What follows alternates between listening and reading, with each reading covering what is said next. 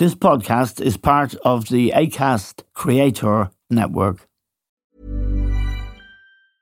Mother's Day is around the corner. Find the perfect gift for the mom in your life with a stunning piece of jewelry from Blue Nile. From timeless pearls to dazzling gemstones, Blue Nile has something she'll adore. Need it fast? Most items can ship overnight. Plus, enjoy guaranteed free shipping and returns. Don't miss our special Mother's Day deals. Save big on the season's most beautiful trends. For a limited time, get up to 50% off by going to Bluenile.com.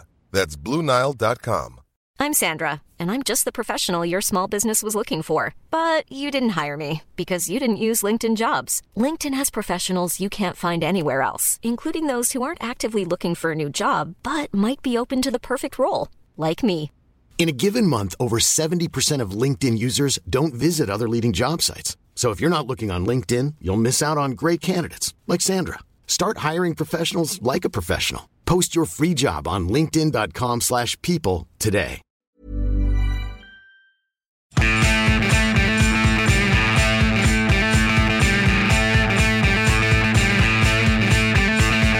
Hello and welcome to The Stand with Eamon Dunphy. Now, the world is dangerous.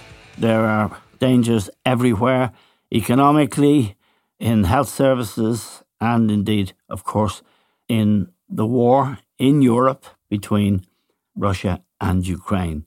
At the centre of much of what we see as wrong and troublesome and worrying people is across the water in the UK. And we've seen four prime ministers pretty quickly, all Tories. There are rumours that Boris Johnson may be planning a comeback. And yesterday, Rishi Sunak, the current prime minister, announced a five point plan, which he said he would, and I quote, work night and day to implement to change the UK and improve opportunities for Brits. And we're joined now by Chris Johns. Chris, former chief economist with the Bank of Ireland, now a respected commentator and indeed a successful podcaster.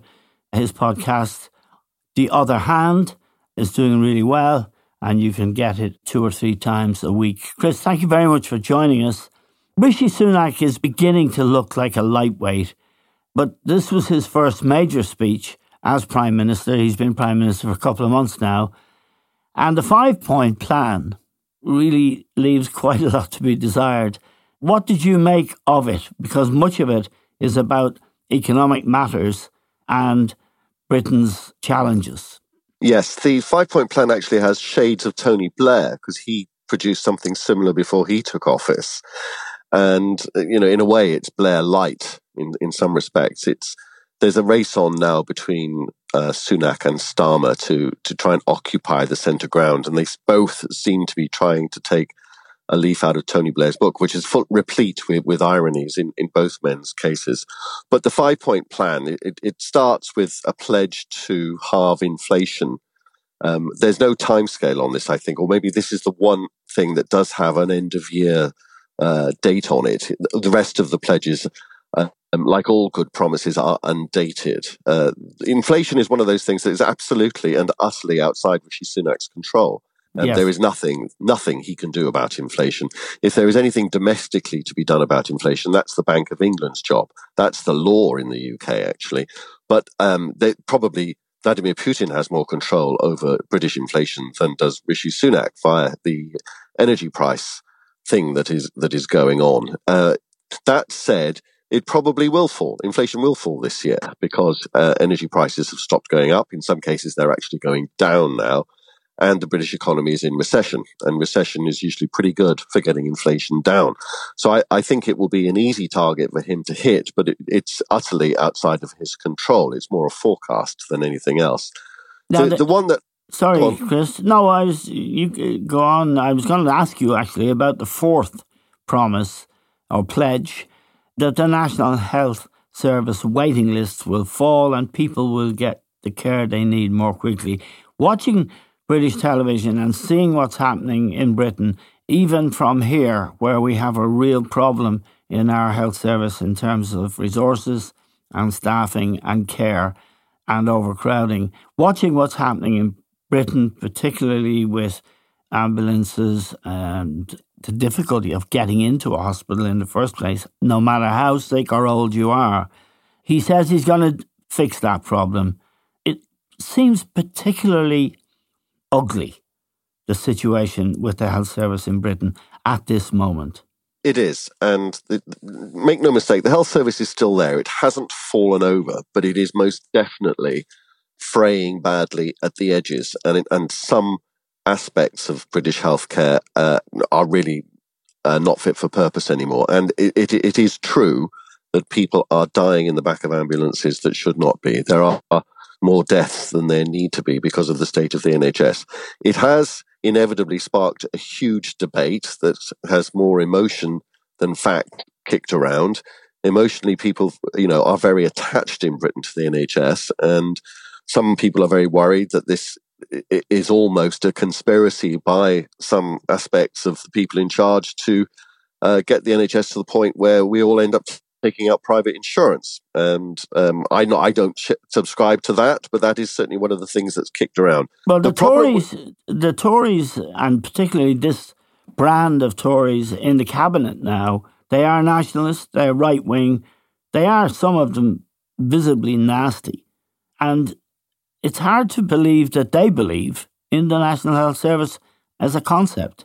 Yeah, there are plenty of people in the Conservative Party who would be no friends of the NHS. But equally, I don't think they're stupid enough to try and privatize it, even privatize it by stealth. But the, the, we, we need to deal in facts rather than emotion. And one of the things that has happened in the UK is that, that for years now, ever since George Osborne's austerity, uh, the phrase "we have protected the NHS" has been used by the Tories since they first came to power in, in 2010. And um, a lot of people have swallowed that line, hook, line, and sinker, because they look at spending on the health service in real terms and it's flatlined. And that looks like they've protected it because they've kept real spending constant. But of course, that means it doesn't account for um, a growing population. So spending per capita has fallen and it doesn't uh, account for the aging population. And that as we get older, we require more healthcare and it doesn't take into account the advances in medical technology, which means that they should be spending more money on healthcare. So it, it, it's a stealth way of denuding the National Health Service of resources for really the last 12 or 13 years. And that is a direct consequence of Cameron Osborne austerity. And, and that's something that I think people need to understand that the NHS has not been protected by the Tories in terms of the resources that they have been given. That said, there is also a big debate being sparked by the by the fact that the NHS itself clearly needs a better organisational structure. And everybody's eyes roll at this point and they say, oh God, not another reorganisation, not another restructuring of the, the NHS. We've had so many over the years that have been a complete disaster. But it remains true that all of those reorganisations and restructures in the past haven't worked and the the the way in which the organ the, the, NHS is organised is not fit for purpose. It's very easy to say that the there should be less administrators. That's another emotional knee jerk response. That there aren't enough doctors and nurses, but there are too many administrators. The facts on the ground, Eamon, are that actually the NHS needs more administrators, and importantly, more and better administrators because the administrators they got, quite frankly, are not fit for purpose. So there's a whole rake of things to, that need to be done to get these waiting lists down. There are 7.2 million people on the waiting list now. Yes. So he, he's going to have to find some money from somewhere to get these waiting lists down quickly. And at the moment, um, nobody knows where he's going to get the money from. Now, the fifth pledge is that they will pass new laws to stop small boats, making sure that if you come to this country illegally, you are detained and swiftly removed. And at present, you will be removed to Rwanda, although nobody has boarded a flight to Rwanda yet. It's hard to forget that the Home Secretary, Suella Braverman, said that it was her dream to see a plane taking off from Heathrow bound for Rwanda with people who had entered the country illegally, even if they had a case, incidentally, to claim asylum, which seems particularly cruel, particularly Tory, and particularly this Tory government. they could solve this problem overnight by simply saying we will accept these people into Britain and where they will be sorted, their, their asylum applications yes. will be processed properly uh, somewhere in the vicinity of the airports rather than beaches in which they land. And if their asylum application is rejected, they will be sent home. That's what every other country does. And so uh, they won't do that, of course. They, they, they want to have this cruel, ridiculous, vastly expensive. This has cost upwards of 100 million already without a single person being put on a plane. And th- there have been many, many promises in the past to reduce immigration in general and small boat uh, refugees in particular. And neither promise, ever since David Cameron made it, actually, has ever been honoured. So it'd be very interesting to see what he does, whether or not it works, whether he gets the legislation through the House, and indeed whether it um, is in, in keeping with international treaty obligations that Britain has signed.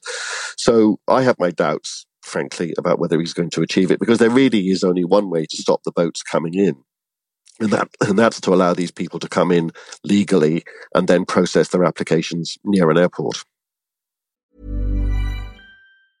A lot can happen in the next three years. Like a chatbot may be your new best friend. But what won't change? Needing health insurance. United Healthcare Tri Term Medical Plans are available for these changing times. Underwritten by Golden Rule Insurance Company, they offer budget friendly, flexible coverage for people who are in between jobs or missed open enrollment. The plans last nearly three years in some states, with access to a nationwide network of doctors and hospitals. So, for whatever tomorrow brings, United Healthcare Tri Term Medical Plans may be for you. Learn more at uh1.com. Mother's Day is around the corner. Find the perfect gift for the mom in your life with a stunning piece of jewelry from Blue Nile. From timeless pearls to dazzling gemstones, Blue Nile has something she'll adore. Need it fast? Most items can ship overnight. Plus, enjoy guaranteed free shipping and returns. Don't miss our special Mother's Day deals. Save big on the season's most beautiful trends. For a limited time, get up to 50% off by going to Bluenile.com.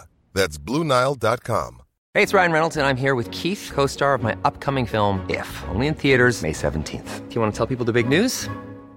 All right, I'll do it. Sign up now and you'll get unlimited for $15 a month in six months of Paramount Plus Essential Plan on us. Mintmobile.com slash switch. Upfront payment of $45 equivalent to $15 per month. Unlimited over 40 gigabytes per month. Face lower speeds. Videos at 480p. Active Mint customers by 531.24 get six months of Paramount Plus Essential Plan. Auto renews after six months. Offer ends May 31st, 2024. Separate Paramount Plus registration required. Terms and conditions apply if rated PG.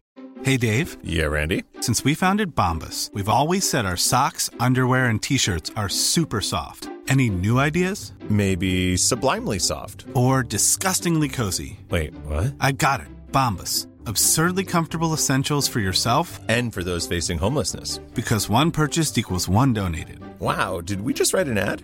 Yes. Bombas. Big comfort for everyone. Go to bombas.com slash ACAST and use code ACAST for 20% off your first purchase. Now, he does seem I watched the speech yesterday. I've watched him, as many people have, watched the debates with Liz Truss when, frankly, she wiped the floor with him because he was nervous. He was hmm. jumping in, interrupting. This guy doesn't look like a prime minister. He doesn't sound like a prime minister. And there's something weak about him. I think I think he's a lightweight, and yeah. um, I tend to agree with that description that you just gave there of being weak. And if you think about it, he's he's from central casting, isn't he? There's this production line of prime ministers that goes goes back at least to David Cameron, if not before, where you have these private ed, privately educated people. Um, he's an old Wykehamist, we say in the UK, because he went. Yeah. Um, he didn't go to Eton, but he went to its equivalent, and then they go off and do um, in all of the prime minister, in male prime ministers' cases back to Cameron, um, PPE at Oxford. Uh, Theresa May did geography, but um, you know, the same kind of background. And I think we the, the, the, the well of talent that they are fishing in for prime ministers is actually uh, very shallow. It may have even run dry. And, and, and one of the things that uh, a university tutor will tell you, not least from Oxford, where all of these people went, the hardest thing to do is to distinguish between a hyper educated posh kid who really has been educated to pass the British equivalent of the leaving cert, it's A levels, uh, at a high level and really educated beyond their natural abilities, but nevertheless to pass exams, or the kid who is also got fantastic A levels, but can then through fantastic natural talent kick on and benefit from elite university education. It's very hard when they've both got the same qualifications to tell the difference. And I just have a feeling that we've had a succession of prime ministers, including this one, that are just hyper educated, posh, posh kids and educated beyond their natural abilities, I say very judgmentally, because I do think that the judgments that these people make show just how lacking they are in intellectual gravitas. In, in, in really being able to run things. Now, one of the objectives that he um, promised as well was to get the British economy going again. And there I would say good luck with that because a lot of people don't realize just how deep a hole the British economy is in with respect to economic growth, how, how deep seated the problems are, and how much work is going to have to be done to solve them. There is no magic button or lever to push or pull that says growth, get it going, particularly at a time when he's raising taxes and cutting government spending. So good luck with that. Yes, and there is a, a question I want to ask you about Brexit in a moment, Chris, before we leave Rishi's sort of solution to Britain's problems. We should reflect on the fact that he said everybody up to the age of 18 must continue to study maths, which seems, given the state of education in Britain, even when I lived there, to be hogwash, not to put too fine a point on it. There is, I think, a consensus. I believe you share it, as many leading businessmen and economists in Britain do, that the cost of Brexit is a major problem for Britain. And a, new poll came out last week showing that 65% of Britons think it was a mistake now to leave the European Union. And only something like 35 or 36% of people are happy with things as they are. That's quite a shift, isn't it? There's a palpable sense that something has gone wrong in Britain. I mean, there's a theme or a meme, as it's called these days on social media, called Broken Britain. Yes. And people come at it from all sorts of different perspectives. Even Nigel Farage, without any hint of irony whatsoever, has tweeted, Britain is broken. Now, we might ask who who broke it, Nigel. um, and but also the extreme left as well. The extreme left. Yeah. Um, you get people like there's there's a well known commentator called George Monbiot of the Guardian, um, an ultra left commentator, who's tweeted exactly the same thing. So pe- the the left and the right are coming at this from different perspectives, but arriving at the same conclusion that Britain is broken. One of the reasons that it is broken is because of Brexit. There's absolutely no doubt about that. Um, but there are lots of other reasons. It's like one of those murder mystery novels where you have a whole bunch of suspects initially, and it turns out that actually every single one of them have done it. It's a complicated picture. It goes back to what I was talking about growth. Growth is the problem for Britain. It hasn't had any now for a decade and a half. We used to talk about Japan, countries like Japan, or Japan in particular, having a um, lost decade. We've had a lost decade and a half, and it's really, really serious. And it one of the things that has led to low growth in Britain is Brexit. Another, and this is where Sunak is right to talk about maths education, or at least education, is that the education system clearly isn't fit for purpose, not least for the economy's purpose. And he's attacking one particular aspect of the education system when really it requires root and branch reform. Um, one of the things that I would do, for example, is is implement uh, an Irish leaving cert baccalaureate type system so that kids study six to eight subjects yes uh, 18 rather than narrowly specialise at far too uh, early an age. Now, earlier this week, Leo Varadkar, who last week took over as Taoiseach in the joint government arrangement, he made a speech about the Northern Ireland Protocol and about the negotiations between Britain and the EU. And he said that on reflection, he thought what the EU wanted was too tough, too demanding, and that there could be more flexibility from the EU side of the argument about how you check customs and how you process inwards and outwards goods and so on. And that seemed to get a small reaction. It got a big reaction from some nationalists here, and it wasn't a positive one. But Varadkar was kind of offering a, an olive branch Sunak didn't really pick it up, he would know nothing about the North, would he? Given his Nothing back, at all. Given his back, given his background, he certainly wouldn't have any visceral attitude to, to the Unionist cause, or indeed whether Ireland was united or or disunited. Wouldn't matter to him a bit, would it? I wonder if he's ever crossed the border, which is where, where, where you know the issue here. Yeah. Um, if he, if he's ever physically been there, I mean, uh, I've crossed it when they were. They, it was. It looked like Checkpoint Charlie, places like Aughnacloy and Strabane. Yes. And so um, I dare I say it, have some understanding of of, of the issues, uh, wh- and most of my fellow Brits do not. Um, there is there, there is no connection, and they don't understand. Uh, but what, nevertheless, what I think Varadkar is up to is exactly what you just said, which is offering an olive branch. Because I think people like Varadkar, people on the Irish negotiating side that are involved in these negotiations in Brussels, understand that whatever deal is cooked up now, and they will cook up a deal, has to be sold effectively to the right wing of the Conservative Party, the European Research Group, and the DUP and the Nationalists. Now, that's a really tough circle to square, isn't it? It never, Um, it, and it has never been squared. yeah. So I think that, you know, there may well be a lot of smoke and mirrors here. That one of the things that um, might be, uh, uh, we might be seeing is, is that Europe says it's climbing down, says it's making lots of concessions, using Varadkar as the mouthpiece, when in fact it isn't. So at least when Sunak is trying to sell it to the ERG, he can say, look, the Irish Prime Minister has said the EU has climbed down. And they and, and it might not actually amount to very much, but at least the rhetoric Yes. is pointing in that direction. So it's it's a it, as you say, as we both say, it's going to be a really tough sell for those three different constituencies. Now, the British Labour Party today, they announced their own plans, but repeatedly, Keir Starmer made the speech.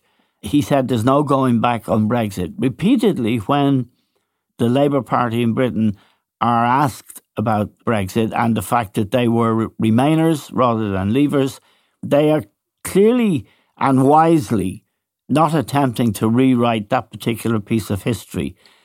Britain's hoist on that petard, isn't it? Oh, very much so. And, Because- and because- even though I'm sure Starmer and I'm sure the real thinkers in Britain would recognise that it hasn't really worked for Britain in any of its, you know, ambitions.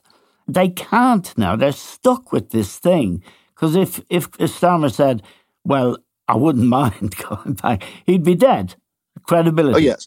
Well, the, the Tories are praying for him t- to start making positive EU noises in some shape or form in order for them to be able to go on the attack and go back to all the red wall voters and all the other Brexit Yes. voters and say, look, here they go. They're reneging on the promises that we made to you at the time of the Brexit referendum. These people are not to be trusted, particularly with our Brexit. And therefore, he is being very pragmatic. It's pure politics when it is his refusal to discuss any of these issues. And from, from that perspective, it's very wise politics.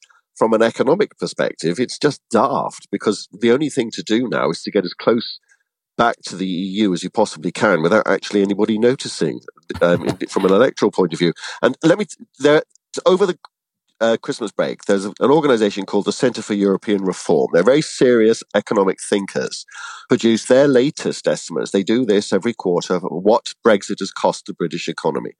And in dry terms, they say it's 5% of GDP already. Now, in pure cash terms, they also calculated what that means for lost tax revenues. And it was close to 50 billion that the that uh, the Chancellor Jeremy Hunt is has got 50 million quid missing. Guess what he raised taxes by in his last budget? No. Close to 50 billion. Right. So that's you know it's a very simple calculus. The money has gone missing, and he's having to tax us uh, on the basis of that. I just want to ask you a couple of final questions, Chris, and in a way they're linked.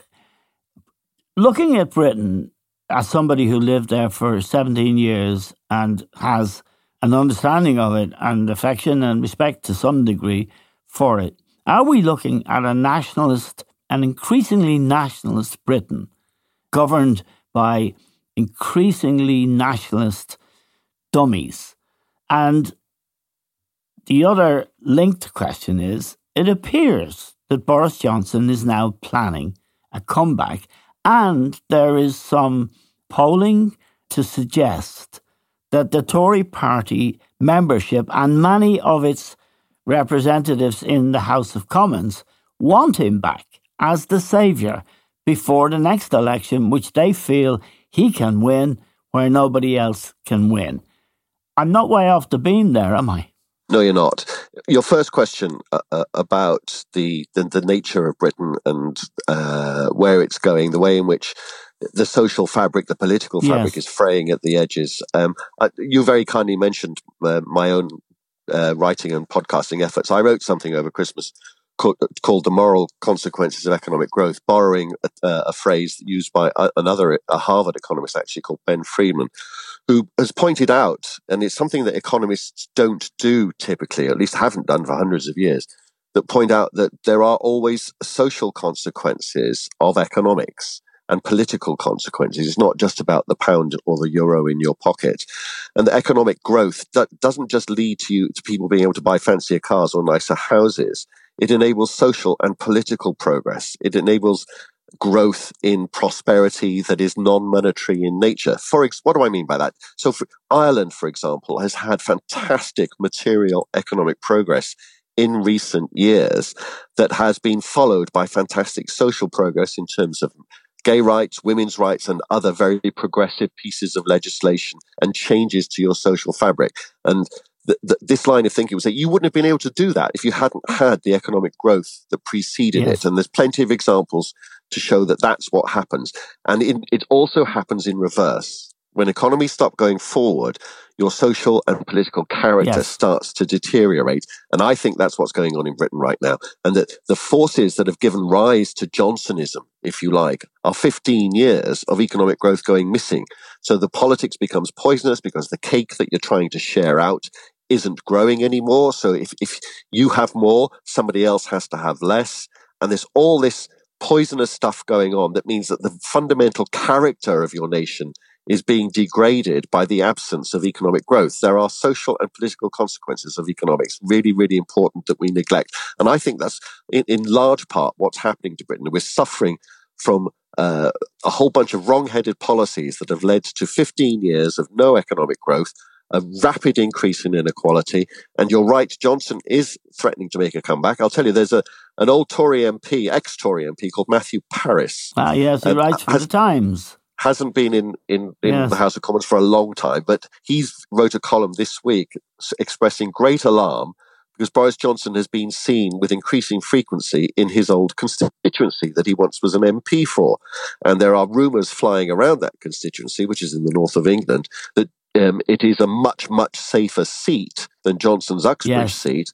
And that Johnson is going to shunt aside the sitting Tory MP and uh, sit, uh, go for it at the next general election. And Matthew Parris has said, in which case I am going to stand for re-election as an MP um, on, on a anybody but Boris platform. That, that, so yes, there are these rumours and stories flying around, which I do think have some credibility. He would like to make a comeback, certainly, and there are certainly sections of the Tory party that would love to have him back. Yes, and of course he supported Liz Truss probably on the grounds that he knew she was she wasn't the brightest bulb on the tree. Just while you were talking there, Chris, it was Harold Wilson who, after the British government had to devalue the pound, who said to the nation, the pound in your pocket will just be the same as it always was. It was one of, Which, the, of course, was a the lie. greatest lie, the cleverest lie in a way to say to the British people around 1964 when hopefully most of our audience weren't around, Harold Wilson put that phrase into circulation. Absolutely. One of the great political lies of all time. Yeah, audacity. Well, it works. I think he was re elected. Chris, thank you very much for joining us. We wish you a happy new year from all our listeners, and of course, a happy new year to all our listeners. We're grateful to Chris Johns, to all of you for listening. That's all we have time for now. We'll talk to you soon.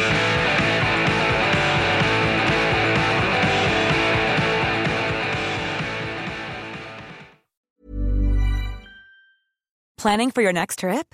Elevate your travel style with Quince. Quince has all the jet setting essentials you'll want for your next getaway, like European linen premium luggage options, buttery soft Italian leather bags, and so much more. And is all priced at 50 to 80% less than similar brands. Plus, Quince only works with factories that use safe and ethical manufacturing practices. Pack your bags with high-quality essentials you'll be wearing for vacations to come with Quince. Go to quince.com slash pack for free shipping and 365-day returns.